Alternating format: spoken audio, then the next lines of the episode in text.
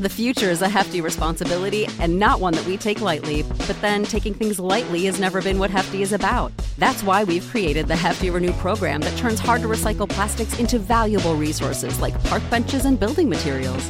To participate, simply fill up an orange Hefty Renew bag with accepted items, tie it up, and drop it in with your regular recycling. That's it, it's that easy.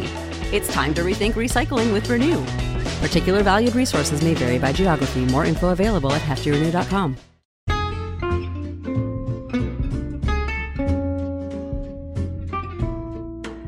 Hello, and welcome to It's a Fandom Thing.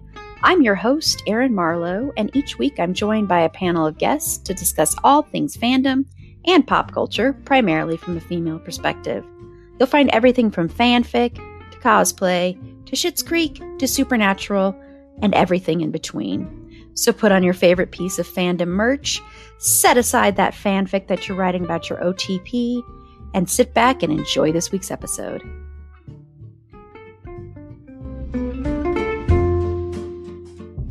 Hello, and welcome to It's a Fandom Thing and the kickoff of our two part top 10 episode that we do every year.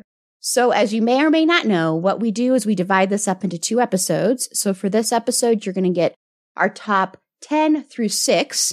And what I'm allowing my panelists to do is choose up to three items per number.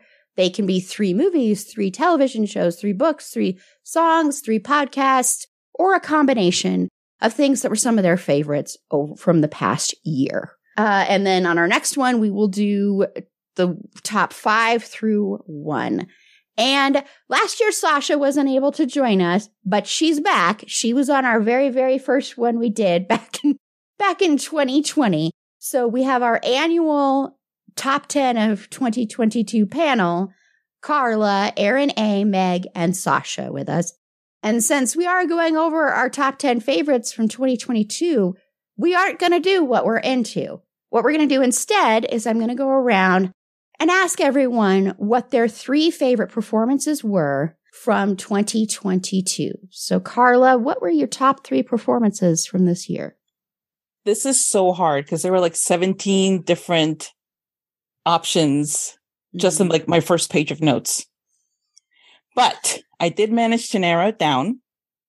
And the first one I'm going to mention is Michelle Yeoh in Everything Everywhere All at Once that one, I mean, like you're going to be hearing her name so much in the upcoming award season. May she win everything she's nominated for because she absolutely deserves every flower thrown her way. She has for many, many years. And this performance just gave you so much. It gave you like repressed mom. It gave you um like all of the, the little tidbits that were thrown in there. Um you, you got so many facets of a particular character and not to mention the fact that she's just so amazingly gifted with with martial arts just everything she does is you're just mesmerized by her presence another one my next one is Anna Diop in nanny and that movie I, I watched kind of late in the game and i wasn't sure how i felt about the movie but i feel very strongly about her performance as a mom from senegal who moves to new york to hopefully get a better life for herself and for her son and everything that she goes through. The ending is absolutely, I, I mean, your heart is going to go through so much in this movie. She's like so vulnerable and at the same time, she has like all of this strength that she has to bring up. It's, you have to watch the movie, even if you're not like in love with with the genre, in love with the movie itself, she's worth watching it for. And the third one I'm going to mention is Jensen Ackles as Soldier Boy in The Boys, because our boy Jensen really, really nailed home why he is the goat of uh, performance for, of performers of his generation, particularly in fantasy TV type of thing, fantasy, sci-fi, like way out there fiction he breaks quite far out of the Dean Winchester mold. And he's hilarious and scary. And I mean, I could say hot, but that kind of goes like, like Jensen Ackles, dictionary definition for hot. So, you know, like duh. But he was amazing. He was amazing. And I, I hope he comes back because, yeah, he was just really good to look at. Plus, he was really good at the acting parts. yes. And I am going to say this right on the onset here, and everyone feel free to give me a hard time. I know I just haven't gotten around to it. I still have not seen everything everywhere all at once. I know, I know, and I really want to see the nanny, and I haven't seen that one either. So, um, so yeah, but I did see the boys season three, so we did do a special episode about it. Uh, so Erin A, what are your top three performances? okay, before we get to that, I do want to say you're probably in better graces with a lot of people than me by not having seen that movie yet because I did watch it and I did not get it. Like, I, I know, yeah. Uh, yeah, I mean, that's the way I felt about certain things from certain people. just, Michelle Yeoh was amazing in it. She is like my favorite person in the world right now. Like, but uh, like, I just was like, what is happening? I I have such lowbrow taste compared to the rest of you guys. Let's like, I don't, I don't. My I husband got so mad he stormed out and went to bed. he didn't even watch the end of it. wow. Yeah. So at least you're in that beautiful bubble where you don't know if you don't like it yet. Like people are still gonna like you.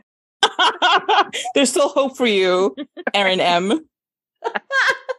Whereas Erin A is hmm, All right. somebody that I used to know. there- there's my confession for the night.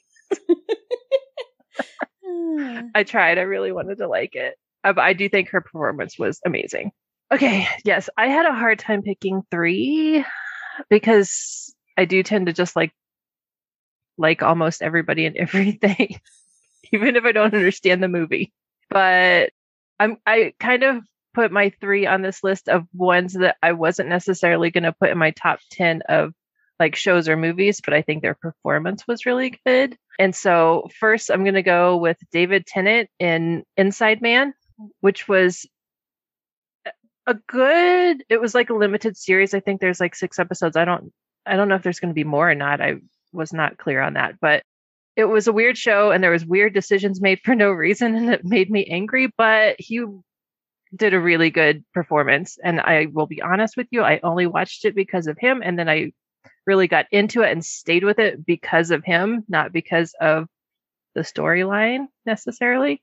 Um, so that was really great. My second one, I'm going to go with Justin Long and Barbarian.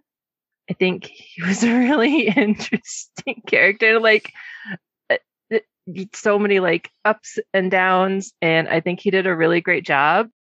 Deserves a nomination. Yeah, it, it was really like he kind of like kept me watching. And then I, gosh, I have like five more that are all like tied. So I'm gonna go with Oscar Isaac and Moon Knight because it, like just the whole the way he played basically two characters and uh, I loved him anyway, which probably helped the situation. But it was a great show. But he also uh, just had like it was really really great. And another one that like he was part of the reason I was watching. See, I haven't seen Inside Man and I haven't seen Moon Knight. So, but yes, I, I, I- agree with oh. Justin Long. He was fantastic in Barbarian. Absolutely perfect casting, too. I, Like yeah. Yes, could not agree more. I don't know if you know this, but originally the director he wanted, um, he wrote that with Zac Efron in mind, and Zac Efron turned Oh. it down. He didn't want to do it. That would be weird. so. I can't picture that now. He's great. I think he's amazing. I don't know why he's not in more stuff. Yeah, oh, I cannot picture Zac Efron in that role at all. Yeah, I know. no. I know. No, Very Justin weird. Long was definitely the way to go. Yeah. Good job, Justin. Yes. Our approval. I'm Yes. sure he needed it. yes. So, Meg. Well, I, as we all know, I thought real long and hard about this. Also, I have not seen any of the things any of you guys have mentioned so far. So this is, I'm caught up. I have not seen everything everywhere all at once. I just, I, I haven't. It, it looks like I have to think too hard, and I just am not in a place where I am wanting to do that right now. So There's so much going on in that movie. Like I can't even. like I see it, I see it, and I'm like, oh, I really want to watch that. And I'm like, oh, I have to focus for two and a half hours to watch it, and it's yeah, it's not like it's, it's not like you can do other stuff. You got to sit No. and watch it. yeah, and it's No. normally 8 p.m. on a Wednesday that I'm actually able to sit down, and I'm like, well, this is never going to happen. So anyway, I was not great at research. I did not read the assignment. So these are my really quick picks for three favorite performances. I put a lot of thought into it. I definitely did not just look at my list and say, oh, I liked that. So I'm going to go with first off, Chanté Adams in A League of Their Own. She plays Max. She was amazing. She has such a beautiful balance of frush, frustrating us and vulnerability and strength and pain. And she's not always likable, but she's all you all you're always rooting for her.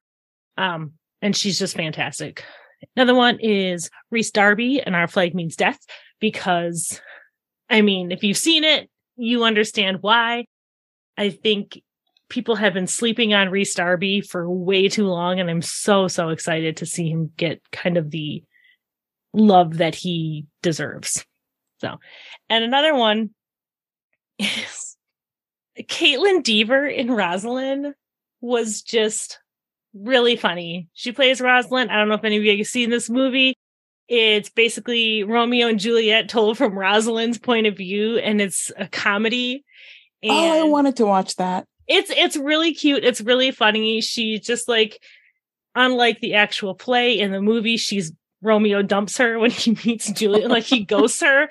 And unlike Persuasion, I did not mind the more modern kind of colloquialisms and and turns of phrase and stuff like that. Um, but it, the whole movie is kind of her just trying to get Romeo back. And it's just very much the background. And then all of a sudden you see things like to the side that are happening in the play. And it's really fun. And she is really funny. She has a lot of good physical comedy in there. She has a lot of good, just, she's very witty. She's very adorable. And yeah. And again, I, I looked at my list. Here we are. Okay, Sasha. So I'm going to start with uh, Brendan Fraser in The Whale. So we went and saw that, and he was phenomenal. Phenomenal. Doesn't hurt that I love Brendan Fraser, so I don't think he can do any wrong. Um, I know that there's some controversy with the film and problematic stuff, but I think that he was aces for that. Uh, the next one is going to throw a curveball at everybody. I'm going to go with Brad Pitt um, from Bullet Train because he is a reluctant assassin who wants to get out of the field and he is just a cornball and I loved it. Uh, and then my final performance, Erin, this one's for you. Uh, I'm going to pick one of the whale like creatures from Avatar 2 that I saw today because it was the only redeeming thing in the movie. And there is one whale uh, like critter and he uh, turns out to be a hero. So I want to give a shout out to that CGI phenomenal beast. Wow. That's awesome. Fantastic. I can't wait for just like the the clips to come out on YouTube so that that can be the only part of that that I ever witness. Yep. Same, same here. It's the only worthwhile scene in the entire dang movie. That's hilarious. Yes, and uh, go listen to our Brendan Fraser episode that we did um, earlier this month. It's really good, and uh, Meg and Carla are on that one as well. Okay, my top three are uh, Mia Goth for both Pearl and X because she plays the same character in in um, X that she does in Pearl, and she actually plays two characters in X, and she is so phenomenal in Pearl. I mean if there was any justice in the world, she would be nominated for an Oscar. She's f- so fan flippantastic. She has a whole scene where she does a whole monologue and the camera never cuts away from her face. And it's like a three, five minute monologue. Uh, the very, and this is not a spoiler at all, but the very um, end of the movie, which is a fantastic movie, uh, the credits roll over just her face, just smiling. And there's a lot behind that smile and it's fantastic. So, so she deserves a nomination. I know the, I believe it was the Indie Independent Spirit Awards that did nominate her. And I wish other, I wish the Academy would get over their hatred of horror and nominate people like Mia Goth. And then next up is Colin Farrell, who Colin Farrell is a fantastic actor who deserves a lot more respect in that area, in my opinion. And what I think Colin Farrell is best at are very quiet, introspective performances. And he gave two of those this year. I have not seen uh, 13 Lives yet, but I think he was fantastic in The Banshees of Inisherin and in After Yang. And both of those are two very quiet, introspective performances, especially After Yang. And he does so much with his face and his eyes.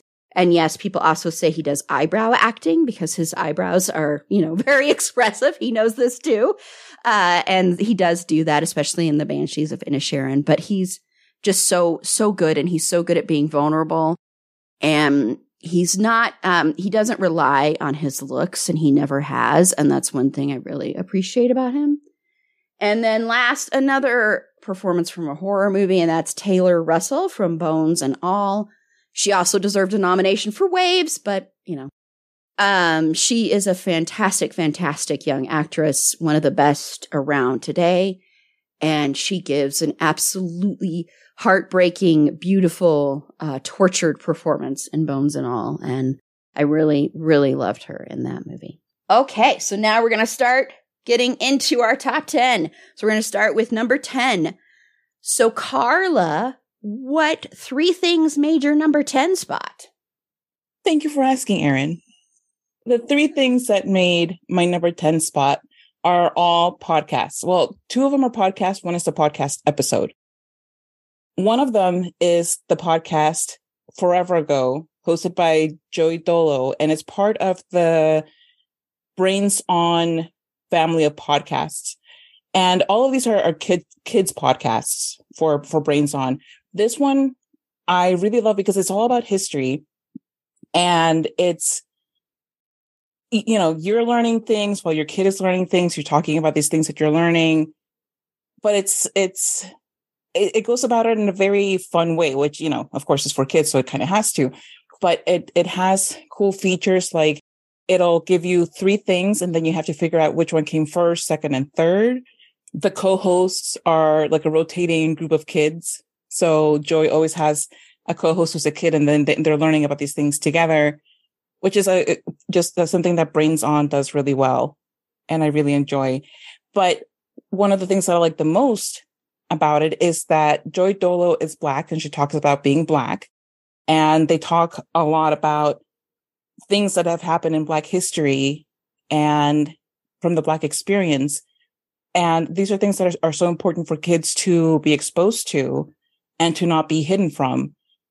So I really, I, I look forward to my son running to me being like, Oh, there's a new episode of Forever Ago. And then I'm like, Oh, yay. Cause I also love Forever Ago.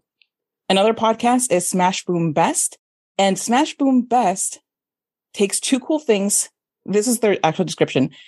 Every episode takes two cool things, smashes them together, and lets you decide which is best. And the fun thing about this podcast is that it teaches you debate skills.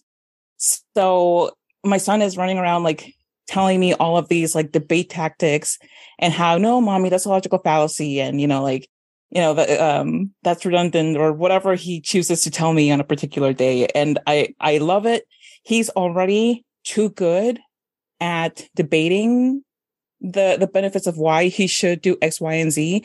This podcast is not helping, so it's actually hindering my parenting. However, I will allow it because he loves it and it fills him with joy and knowledge. And maybe he can be on a debate team and debate somebody other than his mother.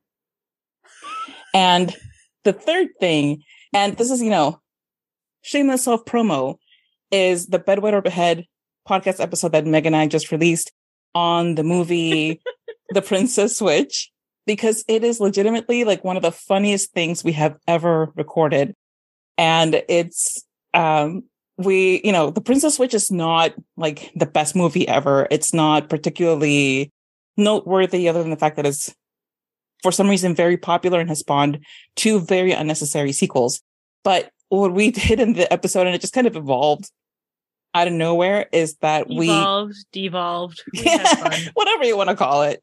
We took the the story and decided that the reason for some of these things happening is that the country that this is set in, which is Belgravia, which doesn't exist, is at war with Genovia from the Princess Diaries. Yeah, it, it- it's it's a fun listen. It's one. It's like fifty three minutes, and we had a blast. That was like one of the most fun things that we've ever recorded, and it's even just listening back to it. I'm like, okay, I think listeners would actually really enjoy this. Awesome. Yes. I, uh, shame on me. I actually don't have a single podcast on my top 10 here. It's not because I don't listen to podcasts, because I listen to podcasts constantly. I just don't. So I know, Erin. It was a very good year for horror. So like 72 of your top 100 is just horror. We get it. We know. pretty much. I, I did sprinkle other things in because I'm like, don't just do horror. um, so Erin A, what are your three tens? Your three tens. I have no podcasts also. As I was saying earlier, I have very basic tastes, apparently. Uh, I listen to exactly three podcasts, and I bet you guys can guess which ones. are, are most of the hosts Oh. right here on this podcast right now? yeah, yeah. How'd you guess? If Jen was here, we could have a reunion. I was gonna say, I thought that was the third one. I'm like, I know it's probably Jen's. yeah yeah all of mine are movies and tv on mine as well for my number 10 i'm gonna go with three things that i don't want to be on the list but they are on the list because i was a little obsessed with them whenever i watched them I don't want them to be on the list. I love to hate we'll go with that. Number one would be inventing anna on netflix. Like talk about screaming at the tv like why? I can't like if anybody doesn't know what this is by now like i don't even want to explain it to you.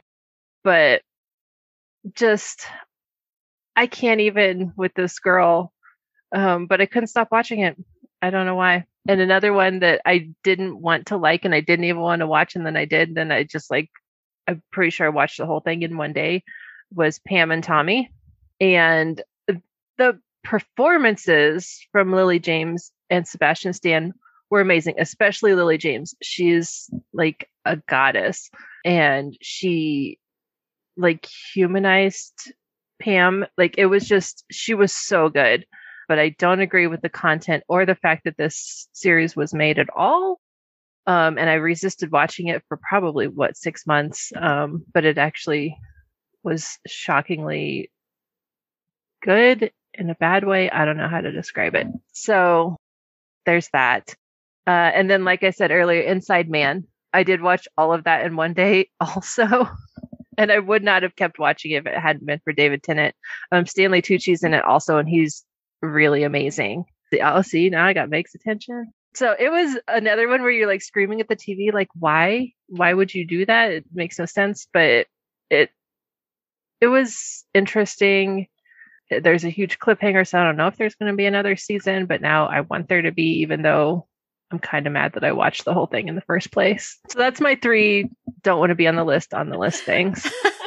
That's that's amazing. Yeah, yeah. Uh, and with Pam and Tommy, just to mention, um, there is a Netflix series that's coming out that Pamela Anderson did herself, and you know because she's was very upset about the Pam and Tommy, and I watched it too, so it's you know. Um, but yes, I agree. She was Lily James was so so good. I mean, so good. Mhm. Absolutely Yeah. fantastic. Yeah. So, so Meg, what are your three tens? I have a feeling that most of my whole thing, most of my compliment, comments on this podcast are going to be, oh, yeah, I really want to see that and just add it to the list for next year and the year after. Especially when I get to mine. Especially mine. oh, yeah. Yeah. I mean, totally. when I see you tweeting about what you're watching, I'm like, yeah, yeah. Meg secretly takes notes of all of the horror stuff and watches it secretly, like in her Yeah. basement. I did actually answer Erin's poll about my favorite horror movie. It was so funny. I've had trouble with movies because I mostly like I've become a basic old lady now who just likes my romance stories, and they're they they just don't make them anymore. Like it's really hard to to find rom coms. And my husband, I told him this, and he went into this whole long spiel about it, and I won't get into it. But I was like, I just wanted to complain. Like I didn't want a lesson about profits and DVD sales. Anyway, um, my three for the 10 for no particular reason other than I kind of forgot that I watched them, but I enjoyed them when I watched them. Um, one is How I Met Your Father. it was not, it's not good.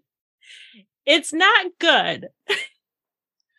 but it was bubblegum for the brain and it was something that I really, really, really, really needed at the time. So I'm going to give it a spot on here.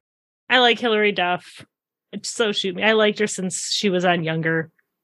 I mean, I liked her before, but I really liked her on Younger. So, um, yeah, I don't have great reasonings, but I'm gonna throw that out there. Um, another one is Mr. Malcolm's List, which is a Regency. It's a period piece. Um, it's very diverse. There's a lot like it actually like people of color exist in this movie, which is a big shock in itself. But I remember seeing this book and reading that it was a clean romance, so I didn't want to read it.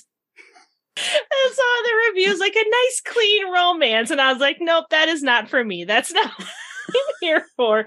But the movie was pretty good. Um, I enjoyed it. It's it's uh I think it's on Prime. And another one I'm gonna say is actually Down to Earth with Zac Efron, Down Under. I really enjoyed watching him and his buddy, whose name I can't think of off the top of my head, exploring Australia and kind of looking into some of the more cutting edge technologies and resources people are using for conservation and trying to recover all that was lost in those fires in Australia.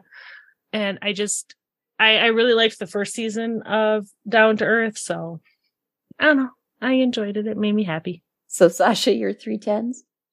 So I I only have two because Sasha misunderstood the assignment, which is typical. So we're good. So we're going to go with my in my tenth place for a TV show. Um, I started watching Tulsa King, um, which is still currently airing on I don't know one of those streaming services. I think it's Paramount, Peacock maybe or Paramount or one of those. Oh, it's yeah, Paramount. It's one of the P ones. Yeah, it's Paramount. It's one of those P ones. Um, it's Sylvester Stallone as a aged uh, mafia guy who got out of jail, and they sent him to Tulsa, and now he's setting up shop in Tulsa. It's it's Sylvester Stallone. He's a mob dude. It's very typical, just kind of brainless, kind of fun. So that was my TV show. And then for movies, uh, I'm going to go for number 10 because these are really in no particular order because I just wrote a bunch down. I'm going to go with Violent Night, um, which is out now, which is a uh, Christmas.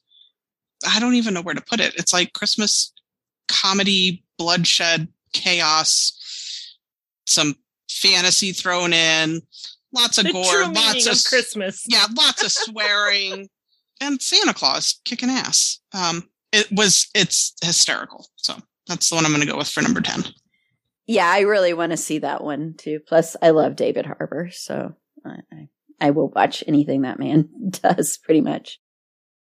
Okay, for top 10, for, for number 10 for me, Top Gun Maverick, which is on Paramount Plus, which I finally watched last night. I think it probably would have been better if I would have been able to see it on the big screen because, uh, you know, I could tell it probably was a lot more impactful. But hey, everybody knows I think Tom Cruise is problematic as hell in real life, but I really enjoy watching him on screen. I know I just do. And I love the first Top Gun movie. And I know these are propaganda, military propaganda. I understand, but I still thought it was a ton of fun. I enjoyed it. I liked the cast. I liked the updated version of the volleyball game. And really, my favorite part of it was seeing Val Kilmer. Um, and I loved how they did that. I thought it was a great way to honor him. He is in the movie. You do see him in the movie. Uh, and so I really, really loved the way they they showed Iceman, and um, and I I love Val Kilmer as everybody probably knows. So yeah, so I really I enjoyed that one. It was fun. It wasn't as fantastic as I was expecting, but I but I think that's because I had hyped it up so much in my head. But it's on my top ten, so I did like it. And then I have a couple of scores and soundtracks on my top ten.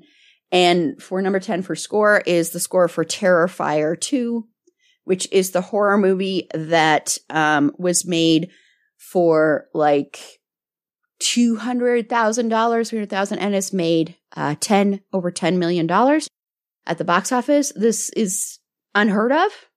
Uh, it's incredible. It's an incredible story, and they submitted themselves for Oscar consideration, which I still think is one of the greatest things in the whole entire world. Because just imagining snobby old Oscar voters having to watch one of the goriest, most violent horror movies ever gives me great pleasure. So. Make my friends watch something they didn't want to, but that just gives me pleasure because they're such snobs and it did deserve some sort of recognition. Anyway, but I think the score is great because it's such a throwback to 80s slasher scores. And that's what I loved about it. And then lastly, from Hulu is the show Welcome to Chippendales, which is a true crime drama all about a true crime that involves Chippendales. So I, I recommend that. That's really, really good. Um, mainly because of the performances. So that's the main reason. Some of it's a little bit clunky, but I do like it a lot for the performances. It deals a lot with also, um, racism, also the sexes and being, you know, showing women actually enjoying things that are sexual in nature and the fact that Chippendales really came out like when Chippendales in real life was created, it came out at the perfect time, right? During the women's liberation and all of that kind of stuff. So that's on Hulu. Okay. Hey, I want to see that. This is all this is going to be. Just record that and just add it to Meg's list. yeah, because that's a true crime one. So. right there you go. I have, right a lot of, I have a lot of true crime yes. Well, and there is an actual documentary about it yes, too. There is, yeah. That, that was released earlier this year, I think, that was really interesting as well. Yeah, it's a wild story. Oh my gosh. It's so crazy. Wild. So, yes. The future is a hefty responsibility and not one that we take lightly, but then taking things lightly has never been what Hefty is about. That's why we've created the Hefty Renew program that turns hard to recycle plastics into valuable resources like park benches and building materials. To participate, simply fill up an orange Hefty Renew bag with accepted items, tie it up, and drop it in with your regular recycling. That's it. It's that easy. It's time to rethink recycling with Renew. Particular valued resources may vary by geography. More info available at heftyrenew.com. Well, Carla, so your three nines. My three nines. It, it's similar in theme to Erin A's three nines in that these are things that I wish I, ha- I had I weren't talking about, and yet here I am talking about them. because I'm always like, oh my God, reality TV, ugh, that is so disgusting. And like people like need to get lives and like watch better things. And that here I am talking about the ultimatum which was like one of the worst, best things, like one of the best, worst things that I've watched this year and or any year. I was angry at absolutely every person on the show. I was like live tweeting my angry thoughts about there's one guy, Colby, and how awful he is, and how much he doesn't deserve to be with anybody, hmm. and how his girlfriend was just equally as awful, but she still didn't deserve him because he's that bad, and she's like also bad, but like not as bad as to deserve that kind of dude. And yeah, like if you want some like legitimate rage at people that you're never going to meet, check out the ultimatum. And I, I was like, I'm never watching this again when they they're gonna inevitably have a season two and I will not watch it. And then they said that they're gonna like make it more LGBTQIA plus friendly and inclusive. And I'm like, well, damn it. Now I have to do it for the culture. I have to watch it just because, you know, support. And in a more like murdery vein, I watched the the show Worst Roommate Ever. And Worst Roommate Ever made me so mad at myself for watching it because it is like about the worst roommates ever. And this isn't just like, oh, they left their socks on the couch and they like to hide Cheez Its under like the coffee table for years. No, this is like, oh, this person kind of like tried to murder me and this one swindled me of all of my money and uh like yeah these are like legitimately evil people and i, I was like, like no i recommended it to meg. I'm like you have to watch this thing. Like you like, have to watch it terrible. so that- you need to watch it. This is your kind of horrible though. Oh it absolutely is. and i'm so mad thing. at myself i haven't had a chance to actually get into it. Like yes it is you know, like if that's your jam, then I, I can't judge you because I watched the entire thing. So have at it, I guess. And my third one, and this one, you know, because again, true crime, I'm like, oh my gosh, the exploitation of people and their their horrible things and their tragedies. And I still watched all of Captive Audience. And that one was, oh my God.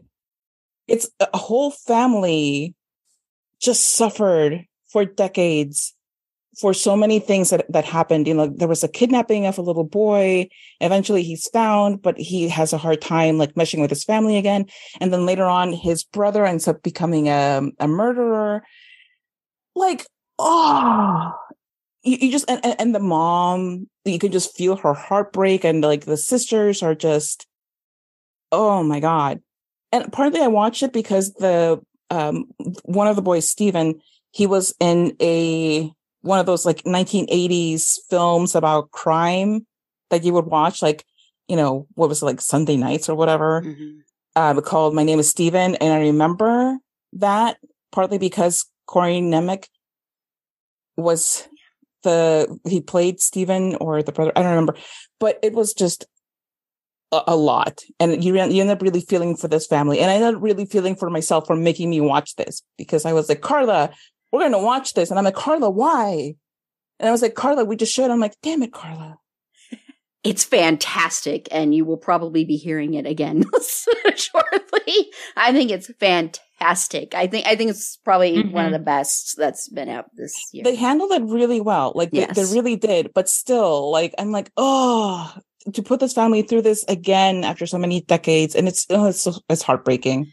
His kids, uh, boy, Steven, his kids. Oh my gosh, it's gonna make me want to yes. cry just thinking about it. Oh, oh, because I didn't even mention that he ends up dying. He oh. he finally goes on to have like a, a, a, happy life, and then he he dies when his kids are tiny. Just mm-hmm. this family just couldn't catch a break.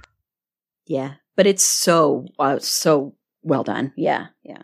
Yes, and I watched like one episode, I think, of the horrible roommates or roommate or whatever it is. So I was like, "Oh, this looks fun," and then I forgot about it. That happens to me a lot because I get so busy. I have so many things that I started and never finished. So because your brain demands better and yet mine doesn't. That's what's happening, Erin. okay, Erin A. Now it's your turn to give your three for nine. Oh, I totally forgot about Worst Roommate Ever. That oh, that show is bonkers. Okay, so th- it's getting hard to narrow down my things, and I just frantically sorted them, and I think I've got a plan. So number nine, I'm gonna start getting into my nerdiness now, and I know this is gonna be very niche, but I feel like Doctor Strange and the Multiverse of Madness was actually a good movie and I liked it. And I don't normally like Doctor Strange. Agreed. Like it blew my mind that I liked this movie so much that I liked it better than Thor Love and Thunder. Like it was just it's crazy. I as I said the other day, Bumblebee Cabbage Patch is not my favorite person. but it, it was like such a good movie. And then it made and then Thor Love and Thunder like disappointed me so badly it made that movie better but in Sasha's uh, vein of shout outs to animals and movies, those screaming goats in Thor Love and Thunder were yes. literally the best part of that movie. and I started laughing in the theater and I could not stop for like 15 minutes. and my husband was like kind of getting annoyed, I think. Oh, the the okay, the screaming I want goat. a screaming goat. Shout out. Right? My sister just bought a farm. I'm going to convince her to get screaming goats. That should have been one of my top performances. I should have just done all animals. Why is there not a category for animals in any of awards? I don't know. This is like, like last year with that movie with the the zombie tiger.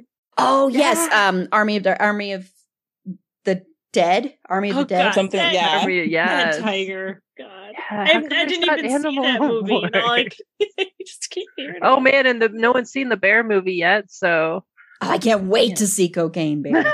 Go, Cocaine Bear, kill as many people as you want before you die. oh god. Okay. We digress. Um, I don't even know where I'm at. Okay, so Welcome to Chippendales was on my number nine, so we'll skip that because yeah, that was like super. You can mention them if they're on other people's lists. So but we've already talked about it, so we can skip. And then uh Luckiest Girl Alive, I do think was a really good movie. It had weird subject matter, and I didn't totally agree with all of it, but I thought it was really interesting story, I guess. It, it came to mind when I was thinking of top things that I watched this year. So I don't know what else to say about it. Finn. Mm-hmm. Finn. That's pretty much the only reason I watched it, but it was actually I kind of enjoyed it. So yeah, and it's number nine. Mila Kunis is fantastic in that. Yeah. but heavy, heavy trigger warnings for that movie for Yeah. sexual assault and school shootings. So heavy, Yeah. heavy, heavy, heavy. Seriously, the sexual assault scene is can be very triggering. So yeah, it's it's uh and trigger warning because it's not just one person that sexually assaults. It her. might be So, the most serious movie on my list. I don't have a lot of serious. I don't watch a lot of serious things. Maybe that's why I enjoyed it. and we did a live stream only. Jen and I, we did a live stream only discussion of it. We tried to lighten it up towards the end because it was such a heavy conversation. We do spoil the whole movie. So, Meg, what are your three nines? Okay, again, really well thought out. I'm gonna go with the Noel Diary as one of them. It's a Christmas movie on Netflix. It's cheesy, but it's not like Hallmark movie cheesy. I liked it. I I thought it was well done. Justin Hartley, if you know him from Oh my god, this is us. There we go. I can make my I can make my brain work. Um he's good in it. It's it's a romance. It's a Christmas romance movie. I don't know. It's a little more drama than say I went to my hometown and fell in love with a mistletoe farmer. so I yeah, I liked it. Um another one is I'm gonna say The Summer I Turned Pretty. Uh TV series. I enjoyed it more than the books, which doesn't happen very often, but that's not to say that it was like it's number nine on my list. I I think the acting was good. I enjoy a good YA storyline, and yeah. And my other one is going to be Tinder Swindler, which is a docu series on Netflix that makes me so angry, so infuriating. This guy who just completely it, who just screwed over so many people so hard and had no consequences. Like, really, he's still out there doing the same shit. And it's ridiculous. And I remember beginning when I was watching this movie in the beginning or the show in the beginning thinking, Jesus, how stupid do you have to be to, to fall for this? And then I'm watching and it's just like, like I started kind of making fun of the women who got conned a little bit because it sounds so ridiculous to us. But of course, we're not in it. We already know that there's something really messed up going on. And by the end of it, I, well, not even by the end of it, probably by the end of the first episode, my, my attitude really, really switched because these women were just so deeply taken advantage of. And this was such a long con that he did on so many women, like months, years that he'd spent. It's just, oh, it's good. And also, I really love the ultimatum too. I have no shame in liking my trash reality TV. but yeah, that's what I got. So- Tune in soon for my number eights. yeah, that man is a piece of garbage. Oh my god. I hate him. Uh, so Sasha, you're number nine. My number nines uh, for TV shows. I'm going to do with the most recent uh, season of Love, Love, Death, Robots, Netflix shorts, mostly animated, but they're zero time commitment. So these would be perfect for Meg because they range between like five minutes and 15 minutes in length. So you can bang them out real quick and they're, you don't have to watch them in any particular order. But are Um, they scary? No, I mean, some of them might be, but they're, it's the concept of like love, death, and robots, like what happens. So they're all totally different topics and everything, but it's, they're quick. So I think that that would be anybody who needs a time filler. There you go.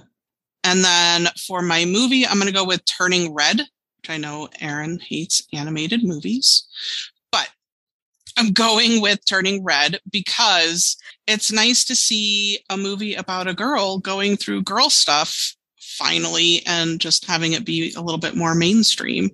And she gets to rage out and turn into a giant red panda. Like, come on, The least scary right? mammal on the planet. They're The red so panda. cute.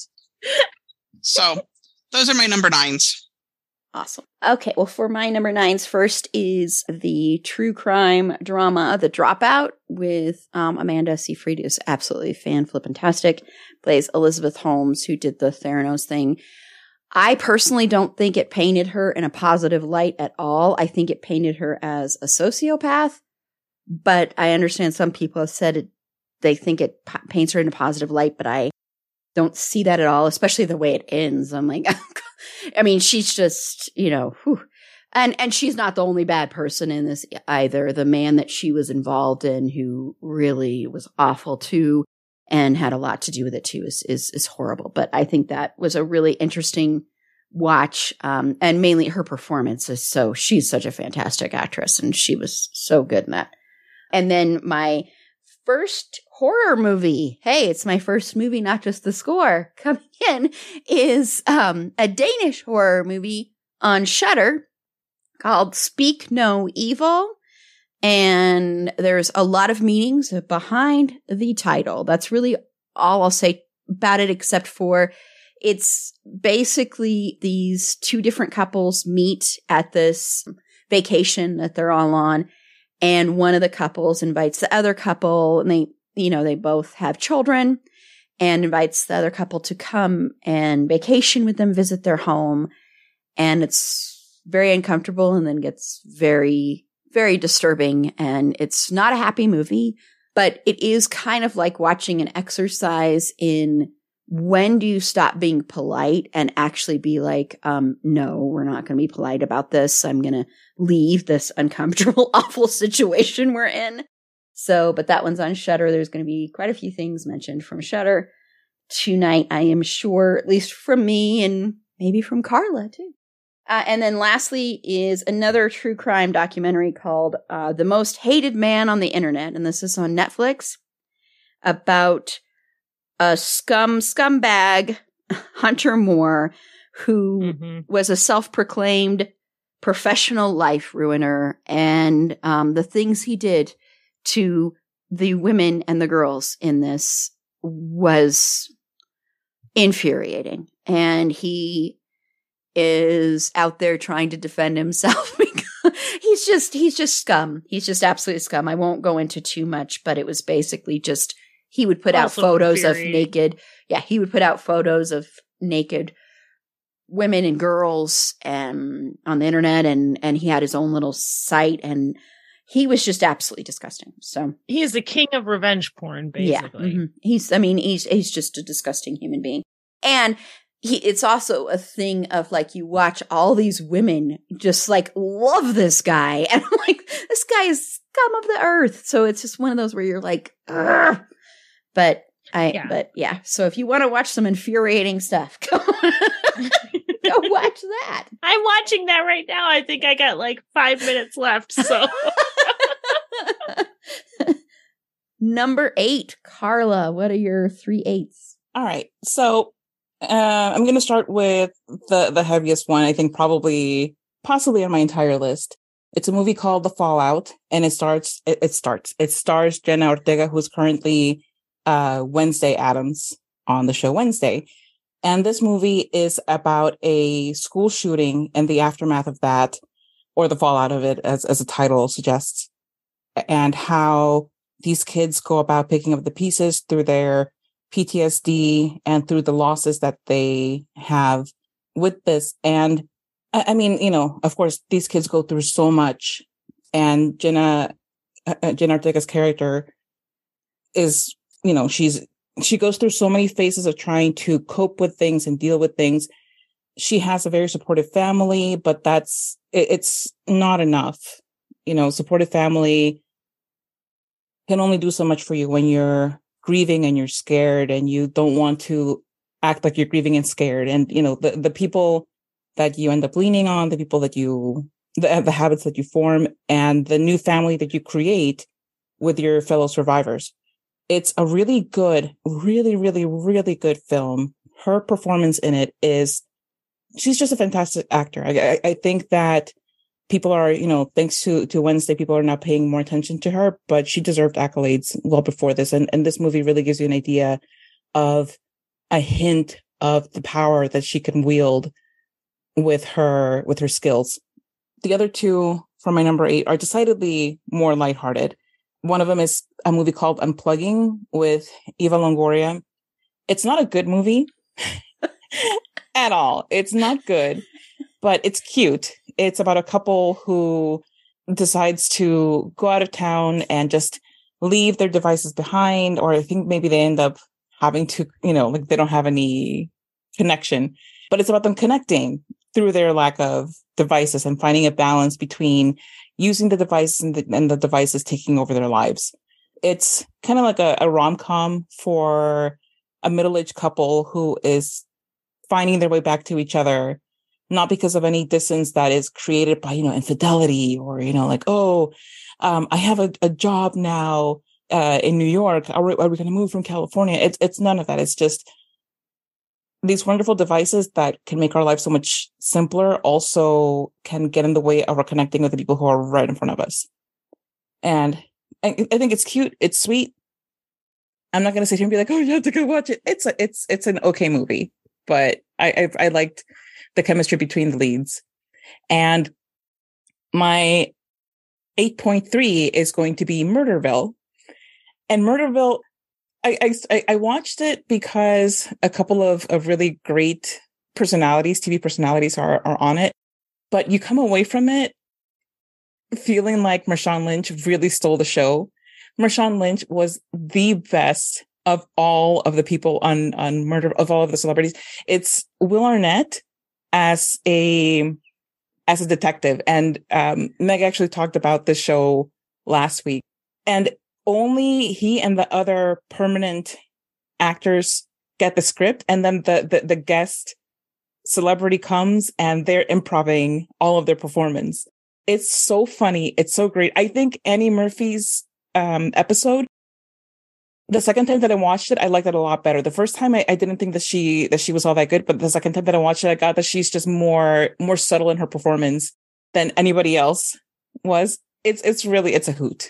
Yeah, I last night I watched the uh, Christmas special. It's the only one I've seen so far, so I'm gonna have to watch the rest of them. And I and I watched it because you had mentioned it, Meg, and on our Christmas television episode, and it was so flippin' hysterical. So it's funny. It's so good. I just, I just, I don't want to spoil it, but the end when they're picking out who the murderer was was the absolute funniest Yes. part. So yes, yes, I I loved uh, watching Jason Bateman and Big Maya plot Rudolph. twist. I love that. Yeah, that's that's that's really fun. And I love improv, so watching improv is always a blast for me. And watching all of the actors that aren't doing the improv when they're laughing and they're trying not to like Sean Hayes and that one just keeps cracking up. so yeah, yeah, I like that a lot. Okay, so Erin A, your three. Okay, so I'm just going to go in the order that I wrote them down. And um, my first one is going to be Fresh, the movie um, on Hulu. Sebastian Stan, I love him to death. I think that is probably the most disturbing horror movie that I saw this year. it's so weird and like just like it's genuinely terrifying because it could happen to anyone. it's an absurd story that probably, hopefully, has never actually happened. But in the same thing, like it's like online dating nightmare. Right? See, this is the one that almost looks like a rom com when it, it starts, is the right? first I 30 remember- minutes. The first I 30 remember minutes seeing are a seeing the trailer and I was like, "Oh, this looks cute." I'm so It's glad totally- I talked to Yeah. you guys No, before. it's totally ever rom com, it. Meg. It's fine. Totally, just watch it. It's okay. Just It's watch the be fine. first 30 minutes. And then in the movie and they ends lived how abrupt. happily ever after. It- yeah, it, it was really disturbing, and there was a, several horror movies I watched this year that I was like, I don't know if that was like scary, but some was actually kind of terrifying. My next one to go completely opposite is Under the Banner of Heaven. You guys know how I feel about my Andrew Garfield, and I was kind of worried about watching him be like a Mormon detective, uh, but he's amazing. The, the man can do no wrong. I feel like it's loosely based, I think, on a series of murders in Mhm. um, the Latter Day Saint community in what the eighties. Yeah. I think. Mhm. Um, but wow, it's it's really good, really good. Wow, all the three of these are on Hulu. So my last one is Welcome to Wrexham on Hulu, which is just adorable. Ryan Reynolds and Rob McElhenney from It's Always Sunny decided to buy a football team, a soccer team, and it's like it's really sweet little portrait of this town and this game and these two guys that are hilarious. I, I I'm in love with it. It's so it's so good. It's not something that I normally would have watched, but I love those guys and it turned out really worth my time. Awesome. Okay, so Meg. Okay, so my eight, I'm gonna uh, once again mention Rosaline because it was just fun. I liked it. I know I talked I talked about it when I was talking about my performances, but it's a lot more fun than the original Romeo and Juliet. and I'm always kind of a sucker for like the Rosencrantz and Guildenstern kind of things. I like seeing the story that we all know told from a different perspective. So that's really fun. It's on Hulu. My other one I'm going to mention is it was going to be the most hated man on the internet, but now I'm going to say The Staircase with Colin Firth and Toni Collette. Uh, both of whom give great performances, but Toni Collette is like amazing. Yes. It's like if you don't know, this is about like Michael Peterson. He was a crime novelist who was accused of killing his wife. And the stories he came up with to explain situations like an owl attack, it, it, it but this is not a documentary. This is a dramatic kind of retelling of possible events. And there's a lot of back and forth of two different scenarios, like what the police think happened and what he is saying happens. Both are horrifying for me to watch. Like, and this is why I'm like, I don't like scary movies because this itself was absolutely horrifying to watch. Just the scene where she dies in, in either either iteration. It did not matter. It was both it, they were both like heartbreaking to me. But i i really enjoyed it. It's not one of those things where i'm going to watch it over and over and over again. I didn't feel compelled to watch it again but toni collette was phenomenal. Colin firth i thought was great. His it was really weird hearing him with an american accent. I don't ever want to hear mr darcy with an american accent ever again It's not that he's bad at it. It's just jarring to me to hear him speak in an American accent, let alone I think like a New England accent. It was weird. Anyway, um, and my other one is Tales from the Explorers Club on Discovery Plus because I'm a total slut for Josh Gates and his Expedition Unknown, legendary locations. Give me all the Travel Channel, Discovery Channel, like travel fake history, history, mystery kind of specials. But this one in particular is kind of talking about some of the most famous expeditions and explorations in human history and some of the most harrowing and triumphant stories from people who are promoting scientific exploration and discovery and kind of going to the farthest reaches of the earth underwater and into space. Um, so it was, it was just really interesting. And like I said, I love me some Josh Gates. That's all. So Sasha, your three eights? My TV show eight, I'm going to do She Hulk um, because it was fun and entertaining. And I need to throw some Marvel in there. So we're going to go with She Hulk. Uh, I like that she breaks the fourth wall. I like that she does all the things she's not supposed to do. And I also like that she tells uh, Hulk, like, yeah, you have an anger problem. You don't understand. I always have to stay calm because I'm a woman. No matter what I do, I have to remain calm. So she masters it super quick and he gets pissy and I just am here for that. So that one. And then uh my one sorry, Erin, my one and only horror movie that I have is uh, also starring Jenna Ortega and it's Scream, uh, the new Scream that came out the beginning of the year. Because it's part of the Scream series, and I will watch them all like I will Fast and the Furious movies or Ocean's Eleven movies or any of those things. Like I will watch them all because it's Scream and it's nostalgia, and I am here for it. So yeah, Scream is my other my movie. Sasha, you have more horror on your list than I do, so it, yeah, it's it's and Sasha loves horror. she does. So but we all know that Sasha is broken for horror. And so I can't, I just can't. I'm on the struggle bus with the horror. And there's another Scream movie coming out in 2023, by the way, if people don't know this. So, yep. Okay. Well, I'm starting with a show that is Erin A's favorite show, Severance. I know you hate this show, but I love this show. Thanks. You're welcome. Thanks. that one's just for you, Just Erin. check that off my list there. uh, but this is stars Adam Scott, Patricia Arquette, and Christopher Walken, among a bunch of other people. It's bizarre.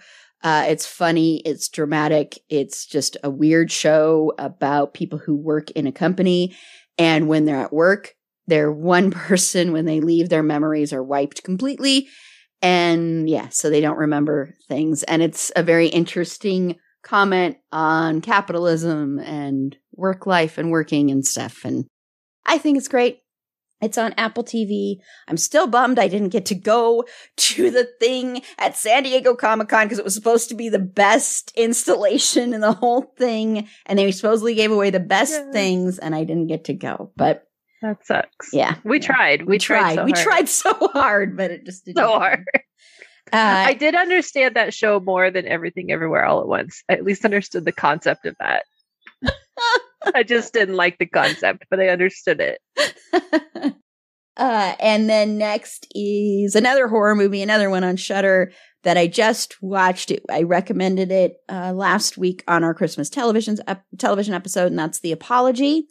This, I, I- uh, you know, it's really much more of a thriller, but it it's very intense. I would love to see this as a stage play, and it is basically just three people, and it is about a woman whose daughter went missing 20 years ago. This is the 20th anniversary of her disappearance. This is the night before Christmas. And she gets a knock on the door, and it's her ex brother in law. And he says his car broke down, comes in there, they start talking. You know, he's like, Well, what would you want to happen to the person if you found out what happened to your daughter? What would you want to happen to the person that did something to your daughter, kind of thing? And then it goes from there. And this was written and directed by a woman. And uh, Janeane Garofalo is also in it, plays the friend of, of the main woman. And the performances are incredible. And it's amazing to see strong female characters that are so richly drawn that are over the age of 40. It's incredible. And I want to say, I think horror is one of the only genres that gives women over a certain age a chance to have complex, rich characters. I know when we um, spoke with uh, Brinke Stevens, and she said that she said that's what's incredible about horror. She said for me, you know, as an actress, once I got over thirty, nobody wanted to work with me, but horror would always give me jobs. So shout out again to horror for that. So, and then lastly, shout out to Tanya. Uh, technically, technically, their book is not out until 2023 but I'm still counting this because let me read their book to this year. So hopefully that's okay that I'm counting it. I'm breaking my rule, but it's You can count my it this year and next. It's my podcast. So Cheater, because I plan on counting that one next year. that's fine. That's fine. You can you can count that next year. So that is Fandom Acts of Kindness, which does come out in January. You can pre-order Tanya's book. Um, that uh, they did co co-write it, but you can pre-order it, and they will be at um, if you're in Colorado, they will be at Tattered Cover, uh, the one in it is Aspen Grove, but they will be there doing a book signing in January as well. So go do that. Go listen to our interview with Tanya as well. So that was a fun, fun interview, and it's a fantastic book. Step into the world of power, loyalty, and luck. I'm gonna make him an offer he can't refuse. With family, cannolis, and spins mean everything. now, you wanna get mixed up in the family business. Introducing The Godfather at ChumbaCasino.com. Test your luck in the shadowy world of The Godfather slot. Someday, I will call upon you to do a service for me. Play The Godfather now at ChumbaCasino.com. Welcome to the family. No purchase necessary. VGW Group. Void where prohibited by law. 18 plus. Terms and conditions apply. So seven, lucky number seven, Carla, was seven a lucky number for you in your top three or threes? seven is a lucky number for the ones I have chosen to be number seven. yes, it is. They should be so happy. They, yes. I think after I I say what these are, their publicist should call me and thank me, like give me like you know stuff. All right. So this is just like a uh what's it called? Like when it's just a, a grab bag. It's a potpourri. It's a potpourri of stuff. The first thing that I'll mention is the song Titi Me Pregunto by Bad Bunny. And listen, I'm not usually a Bad Bunny aficionado. Like, eh, I could take him or leave him, but this song is hilarious because first of all, it's it's a really uh pegajoso. It's a very sticky song. What's it called? Like when it's just sticks to your brain. Catchy. An earworm. Catchy. Earworm. Yeah, thank you. Yes. And now like I've gone from thinking the song is ridiculous to just like loving it and playing it all the time. But basically the, the whole gist of the song is that his aunt is asking him, you know, like, when are you gonna get married? And he's like, Well, you know, like I, I like being with this one and with this other one and haha, you know, um, I'm taking them to the VIP, smile at my auntie. And there's like a towards the end of the song, it just breaks down and he's like, I want to fall in love, but it's hard because I feel like they just want to have my child and, you know, like, you know, um, insinuate themselves into my life because I'm just so rich and famous. And it's, it's like hilarious, you know, um, because I'm sure these are like real, real concerns for people who are celebrities and everything, but it's just funny the way that, that it's played out in the song. Like, I'm really just a sensitive boy who wants love. I want the things that my auntie wants from me, but I can't admit that because I have all of these women and I want all this. Oh my God, it's hilarious. It's like, all right, bro. Okay.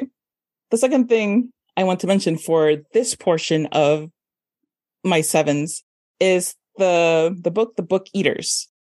And this one I have talked about so much because it's it's so good.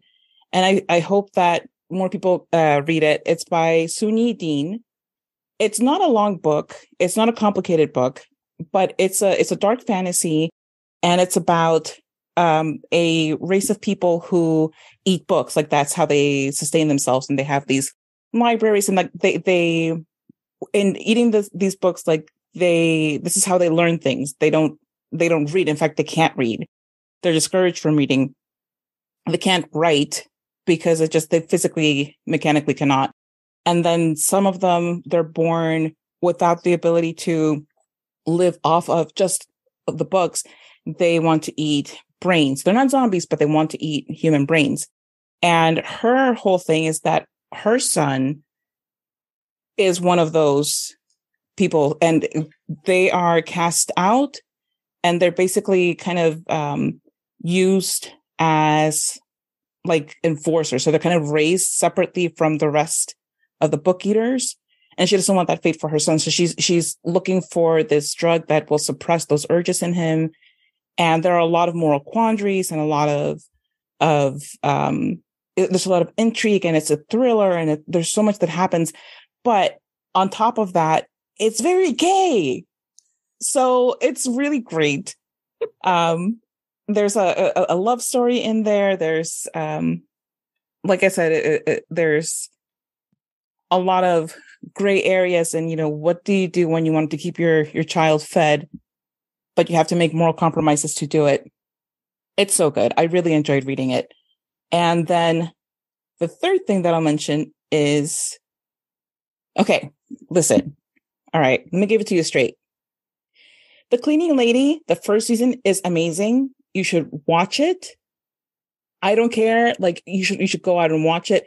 The second season, not as great. There are a lot of things that change in the second season that I'm not really with, that I think they, in the service of the end goal, they really undermine the main characters a lot. So it's really difficult to get through the season, but it completely pays off in the season two finale. The season two finale, it is a fine hour of television. So much happens in that hour that really ties together everything that happened throughout the season, all of the out of character decisions that are, that are made, everything that, um, that goes wrong or right leads you to a very exciting conclusion in this season. And one thing that, that I can say without spoiling anything is that the main character, Tony, she, they, you know, she, she's a surgeon. She's very talented. She's, she's gifted. She's brilliant. But like a lot of media tells us, surgeons have this God complex. And that God complex really plays out a lot in the second season. And she thinks that she's always in control. And if she's not in control, she tries to gain control. So she thinks she's always on top of everything. And the way that things happen and then tie together in the season finale, you're like, whoa, whoa, damn. Listen, just watch it because it's, it's, Mm-hmm. it's so good. It is so good. It- it's one of the, the best episodes of TV of all of 2022. I love that we got two seasons of The Cleaning Lady in one year. I want all of TV to be like that. two 12 I episode not mind. seasons. I was okay. I love that. so, Erin A, your number seven. Yes, I agree with the cleaning lady. Um, I haven't made it to the end of season two yet, so I'm very excited now. Um, I maybe, maybe halfway. I'm not sure, but yeah, it's very good. I I feel like we waited a long time for season two, but apparently not. Uh, maybe it's- I don't know. I thought it was longer ago. No, No, for season one unbelievably, premiered yeah. at the end of January. Huh. Crazy. okay. My note hey, look, I only have two number sevens. How about that? So um my first one, I'm gonna go with Invasion. Uh it's on Apple TV. It's like I don't know, cool sci-fi sort of thing. Uh obviously invasion from the sky. I don't know, it's just really good. I I don't want to explain without further spoilers. Um, I went to a panel about it at- San Diego Comic Con and then promptly became obsessed with it. So watch it. It's good. Um, and then also in sort of the sci-fi thing, uh, show on Amazon Prime called Night Sky. It's got uh, Sissy Spacek, who I'm a little obsessed with, and J.K. Simmons and they have like a portal to another world in their like shed to like some other planet. It's Talk about It's- storage. right. it's craziness, but it's so good and they're both really really great in it and like it's I guess rare to see a TV show where the two main characters are older people, I guess Mhm. um but they're both really amazing actors I love Sissy Spacek. She's so great. But yeah, it's it's a really interesting show. And I, I really enjoyed it. And Meg. Um, yeah, I'm gonna just pop in quick and I forgot to second Sasha with Turning Red. I really liked that movie. I um I really liked watching with my kids and kind of the idea that female anger is okay and suppressing it is not the answer. Um that was fantastic. Um and I'm also going to second the cleaning lady. I just caught up today like and I would cuz I was having a little bit of a hard time kind of getting over the the hump of it, but I'm really really glad I did. I love that movie. I or love that movie, love that show. I generally generally have a hard time when the main character of a TV show is making me absolutely insane with their choices. Um, but I really like how it wrapped up in the season and I'm really kind of excited now to see where it goes. And so there's my one. My other one I'm going to talk about is Lady Chatterley's Lover on Netflix that I had to watch kind of in pieces between my kid. Like I, you cannot watch what this. pieces, Meg? all the pieces. I was watching this and I messaged my disc the Discord I had with Erin, Carla, and Tiff, being like, just in case you're wondering, there is peen in this movie. Erin- I love Erin. Well, I know what I'm watching. It's good that you told us because we were all wondering. I know you were gonna watch it with your kid, being like, "This is a family front friendly movie." Until It just I sounds like a bonding experience. about the full frontal. anyway, um, no, I, I, I enjoyed it. I thought it was fun. I think Lady Chatterley's Lover. I think it's really interesting how compelling the story still is, and how important the book was to freedom of speech and First Amendment rights here in America and the sexual liberation. It's, it was kind of a tick in women uh, sexual liberation, and it's also hot. Like I don't know to tell you. It's it's a fun, horny piece of media, and I enjoyed it. But my my husband was in the other room while I was watching it, and he keep peeking out, and I'm like, I'd have to be like, go away. Let me just watch. Let me just watch this show in peace or movie. And my third one's actually a book called Maggie Moves On by Lucy Score. It's a rom com. It's about a YouTube house flipping star who, you know, doesn't want to stay in any one place too long. That's why she flips houses and stuff like that. And she's always ready to move on until she gets to this small town and the landscaper has a really cute dog who's like a pit bull. like a really goofy, clumsy, pity, like fat pit bull. It's adorable. It's really, really fun. It's cute.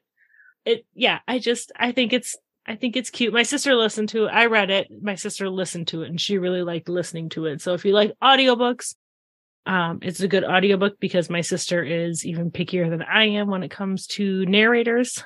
Yeah, it's just fun. It's a fun, happy rom com. The theme of my top 10 is either fluff or murder. like it's On true- brand. It's true crime or romance. Oh Nothing in between. Maybe fresh really is my kind of. Somehow still no. No, I say do it. Do it. Renee. do it and just live tweet. just live tweet. Wait a minute, this doesn't seem like a nice date. Oh, she's going back to this place. That's so nice for mm, dinner. We see the traumatizing of Meg in real time. That's happened so many times. I oh, just pack it down with more rom com. Someone needs to edit it, the whole movie, into a rom com. I feel like it could be done. Just piece by piece. We could take out the scary bits. so the last hour of the movie. Gets real short at the end. Uh, so Sasha. Yep. my sevens. But first, I got to say, my favorite part about Meg's stuff is she's like, this cute little book I read, blah, blah, blah, blah. Erin's not paying attention. All of a sudden, she's like, there was a little chunky There's a piggy, and Erin football, perked and up Erin's and was like- like, "What? That's Tell me more. Oh, it's a it's it's a chunky pit bull with a person Aw. name, which is like, mwah, perfect. Give me a dog named Kevin. I love dogs with people names. Yeah, his name is Kevin, and Oh he God. adopts two stranded kittens that they found, and it's just like the dog. It's like, mm, mwah, it's perfect. It's perfect. Give me. I love me a rom com with a fat dog in it or cat. cracks me up. All right, uh TV show. I'm gonna go with Ms. Marvel for some more Disney Kool-Aid that I've consumed. it's in my veins. I can't get rid of it. I'm sorry. It was cute. It's fun. I don't it's fluff. That's all I got. Uh movies, I'm torn between for seven, I'm torn between either the menu or the vastly different uh Jurassic World. so I'm Slight change there. but just the three minutes with the original cast. Yes, that's the whole reason. that is the entire Meg nailed it. It's the entire reason because it's the original cast. And so it was like, oh, nostalgia. This year is like nostalgia, right? But the menu was shockingly good. I went into it not knowing a single thing and walked out of it and went, what the fuck did I just watch? So yeah, those are my Jurassic World, the menu. That's where Sasha's brain is. That's I mean I've I've heard it's I've heard it's um really really good. Like people love that movie. I've the menu really- it's phenomenal good. I have no. I've never heard of it. yeah it's it's intense there are some scenes where i'm going oh we're gonna we're we're doing this oh but this is oh oh all right we did that cool yeah, so- that's what I've I've heard. yeah I, I think you would love it I know it's on my my list of ones that I definitely want to see. So and if you don't love it then it just means that we cannot recommend each other movies ever That train is over. I'm saying, is that an Erin rule or is that just like a general rule? it's it's just it's us go ahead. Yeah, it's, it's just an us rule yeah, it's just Sasha has broken my heart so much this year. it is you have no idea how many messages i have sent her and went if this doesn't pivot i'm out. Or i sent her one for one of her favorite movies and was like you didn't warn me and i can't finish it. There's like 30 minutes left in the movie and i can't finish it. I'm done. Sasha relentlessly DNFs. yep. Peacing out. Can't do it yes, some of mine that are going to be in my top five are ones that Sasha broke my heart. it Yep. was like no, Erin, I've told you a million times you have to stop recommending chandelier movies to Sasha. that's all they it's were. so unfair. they were just, Just movies chandelier about movies. You It's said brutal. You, you said chandelier, and I was like, "Oh, Sia," and I'm like, "Oh God." I'm you got. I'm in a totally different you like, sweet innocent thing. not even the same page. I'm a different book in a different genre. you're over in rom-comville I really am. Give me my floof or Um, true crime. but my seven are um captive audience i'm going to echo that again and and one thing i want to add about captive audience one thing that i thought was so interesting and so telling about that is that i think it's one of those rare true crime docs where it's actually a critique of other true crime media as well and our consumption of it and i think you know especially um the boy stephen and later man and everything and the way his life was turned upside down when he got back from this traumatic, traumatic years of his life. And the reason it happened is he was a hero. I mean, because there was another boy kidnapped and he was like, I'm not going to let the Mhm. same thing happen and rescued that boy. And so, and then his life, he was not someone who wanted the spotlight, didn't like that at all. And so eventually, of course, he had a happy life until he was tragically killed in a motorcycle accident. But I just thought that was an interesting thing is I think it's also a critique of the way we consume media mm-hmm. like that. So that's another reason I think it's fantastic. Thanks, Erin. No, I'm just kidding. I do it too, so, you I know. Don't make me have to think about it. Uh, and then the next one I'm going to recommend is a documentary that we interviewed the directors of, and that's Cosplay Universe. And this is a small little independent documentary. So go support this one. Um, and it's all about cosplay, uh, you know, and, uh, they made this movie over like the course of like six years and stuff. And what was most fascinating to me about it was, um, you know, there was a lot of focus on, on women in this documentary as well. And it wasn't, you know, I asked them about that and that was just something that happened. And a lot of that, I think, you know, is a lot of people in this documentary didn't feel like they had a home anywhere else. And then they found a home within that community. And I think a lot of people that listen to this podcast, a lot of people that are on this podcast could definitely relate to that. So I, I highly recommend that one. The movie X, which, uh, is the sequel, really, although I mean, it's the first one and then Pearl is the prequel. Uh, but this is a movie that is about in 1979, a group of young filmmakers set out to make an adult film in rural Texas but when their reclusive elderly hosts catch them in the act, the cast find themselves fighting for their lives. It's very much a slasher, kind of reminded me of Texas Chainsaw Massacre, but it's also a lot about sexuality, women, women getting older. Um, so I don't know if my panel cares if I spoil, I'm not going to spoil, but these are tied. The character, the main character in, um, the movie Pearl is one of the elderly people in this movie. That's what I will say. And played by Mia Goth. So it's really good. And, and these are done by uh, Ti West, by the way. Uh, so fantastic. Hello, it is Ryan, and we could all use an extra bright spot in our day, couldn't we? Just to make up for things like sitting in traffic, doing the dishes, counting your steps, you know, all the mundane stuff. That is why I'm such a big fan of Chumba Casino. Chumba Casino has all your favorite social casino style games that you can play for free anytime, anywhere with daily bonuses. That should brighten your day a little. Actually, a lot. So sign up now at chumbacasino.com. That's chumbacasino.com. No purchase necessary. VGW Group. Void were prohibited by law. See terms and conditions. 18 plus. So now we have reached six. So this is the final one for this part. So, Carla. Well, we're number six, I'm going to start with the movie Hustle. And I'm normally not a fan of Adam Sandler, but I think his dramatic performances tend to be better. And this was I thought a, a really good one. And Queen Latifah is in it, which makes me very happy. And it's about a basketball recruiter dude and doing his basketball recruiting thing after he gets fired. And it's kind of like Jerry Maguire, but without the precocious kid and a lot less funny, but still very good.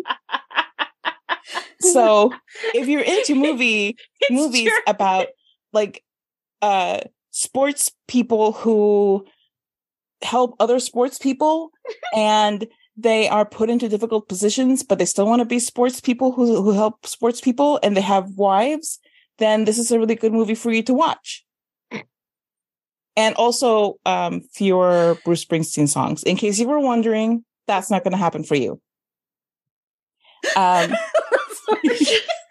hey, I'm just here to warn the people. If you think, oh, Jerry Maguire, there's going to be at least one Bruce. No, no. I like I like you're like it's Jerry Maguire except all the things except for none of the things Look, that Queen Latifah. Did, did I mention that Queen Maguire. Latifah is in this? you did not. Because you she said is. and it's Jerry. Maguire, but without the cute kid that makes Jerry Maguire like human. Well, that should tell you how much Jerry Maguire is not that good of a movie. But but Hustle. What? No, sorry. Jerry Maguire's okay. Jerry Maguire's okay. All right. But Hustle, I, I, th- I think was pretty good. Um, Falling for Christmas, which I know a Lindsay Lohan movie, and you're recommending it, Carla. Yes, I am. It's cute as hell. It's so cute. Like it's like overboard, but a lot less problematic. It's overboard without the um, indentured servitude and the taking advantage of a woman who is lost. I said the gonna same thing. full I said the exact same thing. I was like, it's I- overboard. Yes, I really it's overboard. liked it, but I was so drunk when I watched it. Well, you shouldn't be watching sober because it's just like overboard. But again, those problematic things about overboard gone, and uh, a lot fewer kids too. but you know, it balances out in just being adorable. And it's in Christmas time, and there are competing, well, not competing, but there's like this massive ski lodge, and there's a tiny ski lodge, and tiny ski lodge is about to go under. But Lindsay Lohan shows up with her hair and her ability to fit into lost and found clothes, but they look very good on her as if they were picked Yeah, out for the her. most pieced So together. maybe. Don't forget the explosive toilet water. Yes, explosive to very important. Very important. And um the, the the the classic, oh, I can run a, a washing machine. Let me just put I accidentally drop all of the soap in it. Classic uh rich lady can't do things trope. um they're also like burnt pancakes. It's everything you want in a rom-com about amnesia. It's wonderful. And finally, wedding season. And wedding season is about a, a young couple of people because they're not a couple at the start. A young couple of people. They are Indian and their families are want them to like find their partner. So they decide because the, the wedding season is coming up. So they have like all of these parties to go to. And they're like, can we just pretend to be a couple? And that way, you know, our parents will be off our backs just through this wedding season. And I can focus on my career and you can focus on your whatever the hell you do. Because, you know, she's completely underestimating this guy who turns out to be not to be underestimated. And they're so cute. And of course, guess what happens? You'll never believe it. You'll not believe it. They fall in love. Oh, what? Fake relationships are my jam. Yes. Yes. And listen, if you think that I'm spoiling it, then you have never watched a rom com. Like, I'm sorry that you have shelter. Like, what rock have you been under that you don't know this is this is how it's gonna end? Like, give me a break. It's so cute. I think, you know, like if you haven't watched it, if you're yearning for a delicious rom com with tried and true tro- tropes and beautiful wedding attire, this is it. Yeah. Yeah, this is it. And it has a cute little dance number at the end that's just precious. So, Erin, your sixes. Number six is okay. So I another show that I don't know why I like it, but I do is the morning show on Apple TV, which is serious, serious topics, but sometimes it's just like ridiculous and funny. I don't know, but the performances are really great. Um, I love Reese Witherspoon. I was shocked by Jennifer Aniston's performance being so good. Steve Carell, I was also really kind of shocked by. But the the whole thing, like taking such a serious topic, but I mean, I know it is serious, but not doesn't feel serious when you're watching it. I don't know if that makes sense, but I I enjoy the show. It is good. Another, uh, I'm gonna go with borderline horror. Might be horror. Um, is a show on Netflix called Archive 81, and I think it's I don't, it's scary. I don't know if it's horror, but it's scary. Um, and this guy is hired to digitize some VHS tapes that have a dark history to them, but it's really a good show, and I hope there is another season. I haven't heard if there is. It might be okay for Meg to watch. It's actually not like super, super scary. It's more spooky. Go I kind of like spooky. It's spooky. I don't know. um and it's got um an actor that i wish was in more things uh, in it and he's really great um his name is Mamoudou Athie and he's so cute and he was in unicorn store like last year or the year before and he's just freaking adorable and i love him but I, I you might be able to watch it meg it's spooky it's not like slashery or anything i don't think there's any blood i don't think don't quote me on that if you Don't come after me. right? I don't know. Before I had before I had kids, I was like, I can do jump scares or I can do gore, but I cannot do both. Yeah, I don't think there's really any gore. Now that I have kids, I can't. I cannot. I Which seems do like it. kids should prepare you for that. No, because it it it's it, it hits so much different. Like I cannot watch violence nearly like I used to be able to. It's it's weird. Um, I think that makes that makes sense though. Yeah. I don't know. Um, They're just like they're all someone's baby. sure. Oh my gosh. Um, and my uh last one I'm gonna go with is the bear. It's so good. I it, it is. I've never worked in food service, but I understand the stress behind all of these kitchen scenes, but also just like the heart that it has in the show is really great. And I was really kind of surprised by Jeremy Allen White's performance. Um, it, yeah, it's good. I hope there's more of that as well. Awesome. Yeah, I need to watch that show because everybody raves about it, so I need to watch it. It's on my long, long, long list. It's one of those very like fast paced. Everyone's talking really fast, and I love that. And Meg. And Erin.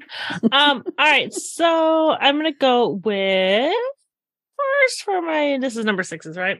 Yes. Like, like I numbered anything.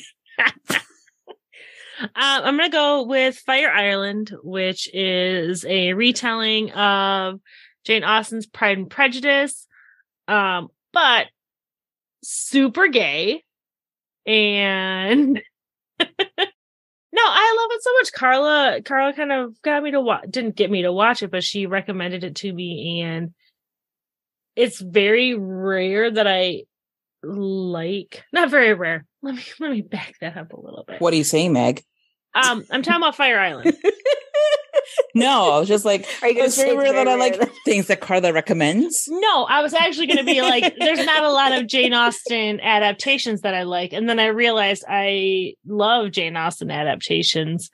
So I can't really say that, but it's hard for me to find Mr. Darcy's that I like. Generally, it's like Colin Firth, and that's kind of it for me for Mr. Darcy's. Uh, but I, I really enjoyed, I, the Mr. Dar, you know, either way, I liked this adaptation.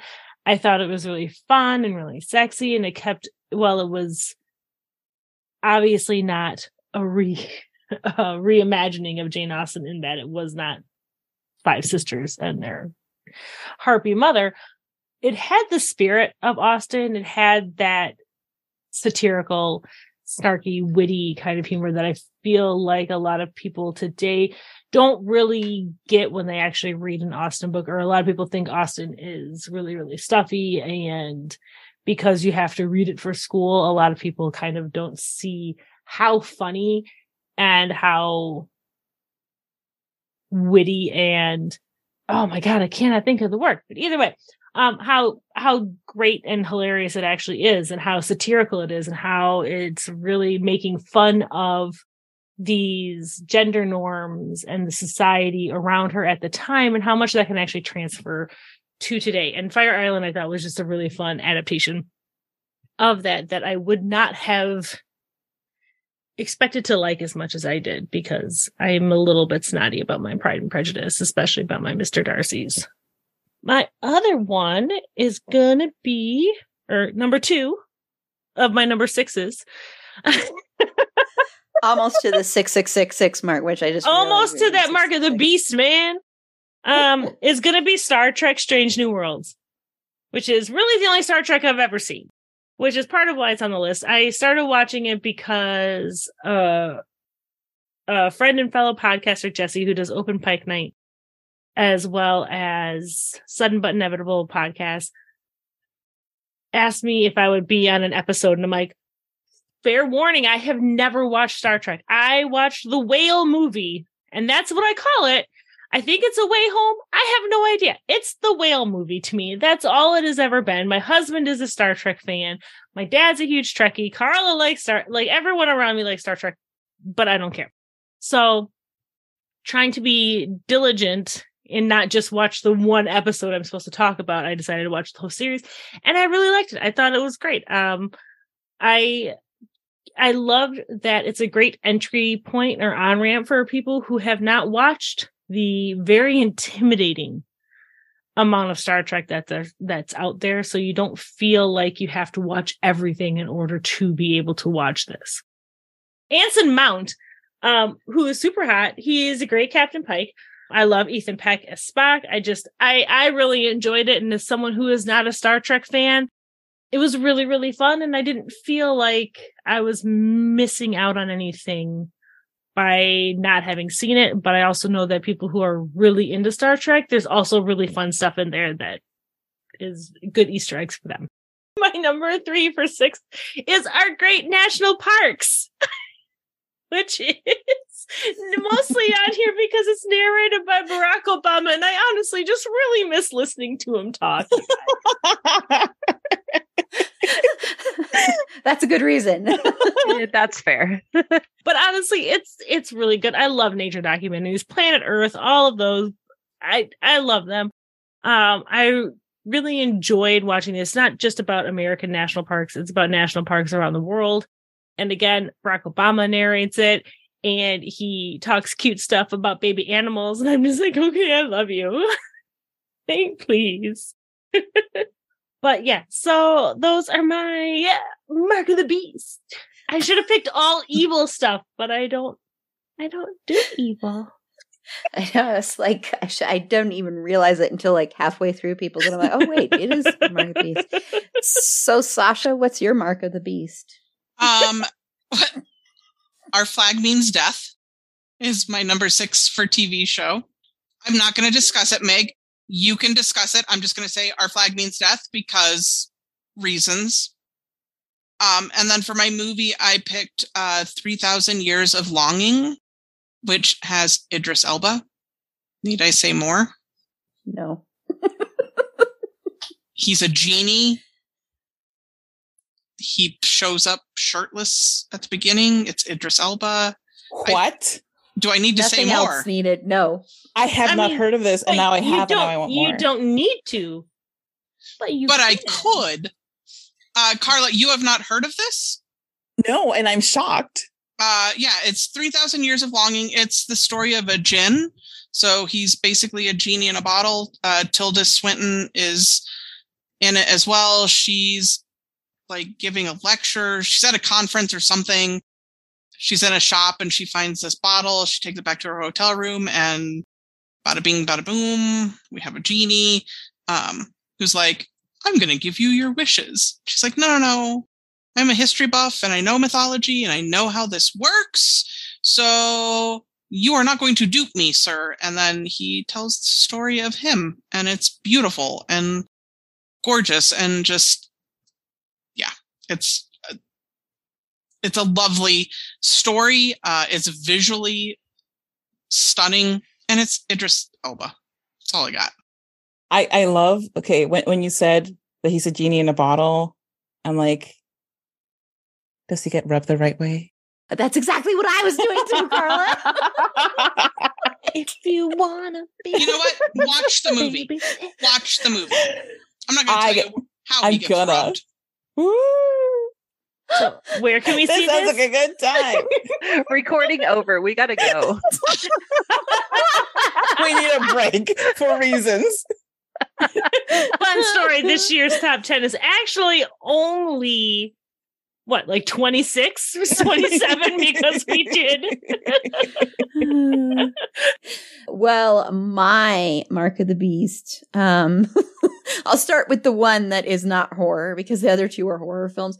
And this was my favorite reality show of the year. And it was one that I was like, why am I going to watch this? This is going to be so stupid. And that's Claim to Fame on ABC. This was really one of the most entertaining things I watched all year.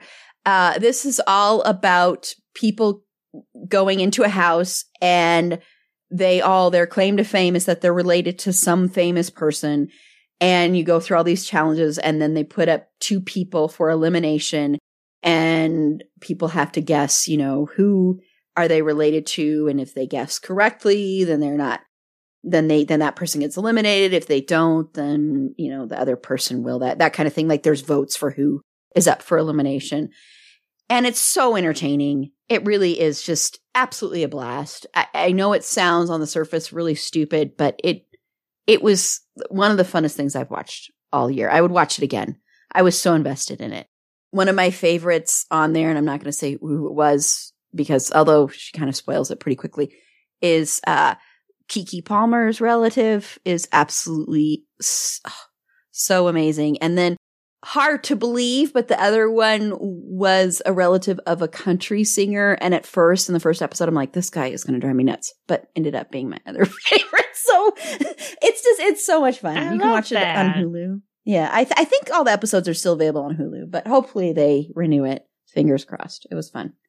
And then, uh, Terrifier 2, which I mentioned before is like a, you know, just a rags to riches kind of story for a horror movie. The fact that it was made for basically nothing in, you know, in the world of film and made as much money as it did is absolutely mind blowing. And it's, it's a lot though. I've said it before. If you're not into horror at all, if you're not into gore, if you're not into slashers, if you're not into extreme, extreme slashers, there's a murder scene that goes on for about five, six minutes or something like that. So if you're not into that, do not watch this movie. Uh, because it's I was just about to turn it on. and it's over two hours long. So it's like it's it's it's it's a lot, and it's it's a clown. It's a killer clown. So Art the clown. You're saying all my favorite things. Yes. I know. Please. I know. Clown, This- this- prolonged murder. This was Fergie's favorite movie of the year because she and a dog likes it. I'm, I'm in. She loved it because it was it's so extremely gory, so extremely graphic. This is one that there were people who did, and I can totally see why. People fainted, people threw up after watching this in the theater. But it is really well done. Uh, the final girl is absolutely fantastic, wonderful. Um, and the guy who plays Art the Clown is, oh, one of the best performances of the year. He used to, he studied, he was a mime. He doesn't say any words and he, uh, used to be, um, he studied being a mime and stuff. The actor did. And you can tell that through his performance. He's so good. And he's going to be playing, um, the Grinch in that horror version of the Grinch that's coming out soon. So yeah, it's, it's, it's once again, I loved it, but I am not recommending it to everybody. So it was a lot. Even for me, it was a lot, but I really liked it. Uh, and then I am going to defend Halloween Ends. I don't care. I think this was fantastic. I, I, I have way too much Michael Myers stuff, so everybody knows how much I love Michael Myers. And I understand why people don't like it, but sending death threats to people involved in this because you don't like the way a movie like this ended is absolutely ludicrous trying to start a campaign for people to sign this a change.org campaign for them to remake the movie because you don't like the fact that there that a certain primary character wasn't featured that much. I thought it was an interesting twist on the tale. I liked the ending. I thought it was fun. It didn't scare me, but I I loved it. So I will defend that forever. Well, that wraps up part one of our top 10 of 2022 episode. So we will be back on Friday with part two, where we will count down numbers five to one with the same panel. So thank you so much for joining us for part one. And uh, be sure to go and follow Bed, Wed, or Behead and listen to them on all your favorite podcast platforms. You can follow them on Twitter at Bedwed Behead Pod. Uh, like them on Facebook at facebook.com slash bedwetter behead pod. On Instagram, I hope I'm getting these all right. I apologize, everybody. On Instagram at bed.wed.behead.pod. They do have a website, bedwetterbeheadpod.com. Okay, so just make sure you go follow Bed, Wed, or Behead and you can find them on any of your favorite podcast platforms. Be sure to like the show on Facebook at facebook.com slash it's a fandom thing pod, on Twitter at fandom thing pod, no it's in that one, on Instagram at it's a fandom thing pod, on TikTok at it's a fandom thing pod. If you have any feedback, show notes, if you'd like to be a potential interview guest on the show, please feel free to reach out to us at it's a fandom thing pod.com. Click the contact us button there and that'll shoot us an email. And once again, our next episode will be part two of our top 10 of 2022. So until next time, remember, it's a fandom thing, Black Lives Matter and Stop Asian Hate.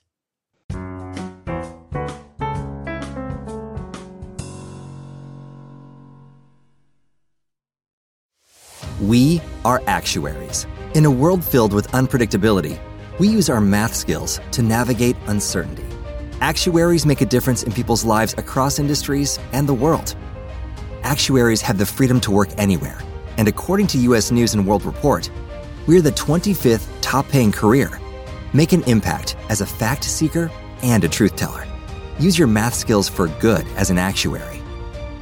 The world needs you. Hey, podcast listener. Do you love talking about movies, music, TV, comics, and games? Then you should be listening to the Great Pop Culture Debate, back and bigger than ever for season 9. This season, the panelists discuss the best James Bond film, the best Elton John single, the best Nickelodeon original series, the best Batman villain, and so much more. Find the show wherever you listen to podcasts or head to greatpopculturedebate.com. More than 100 topics are already available. Subscribe today.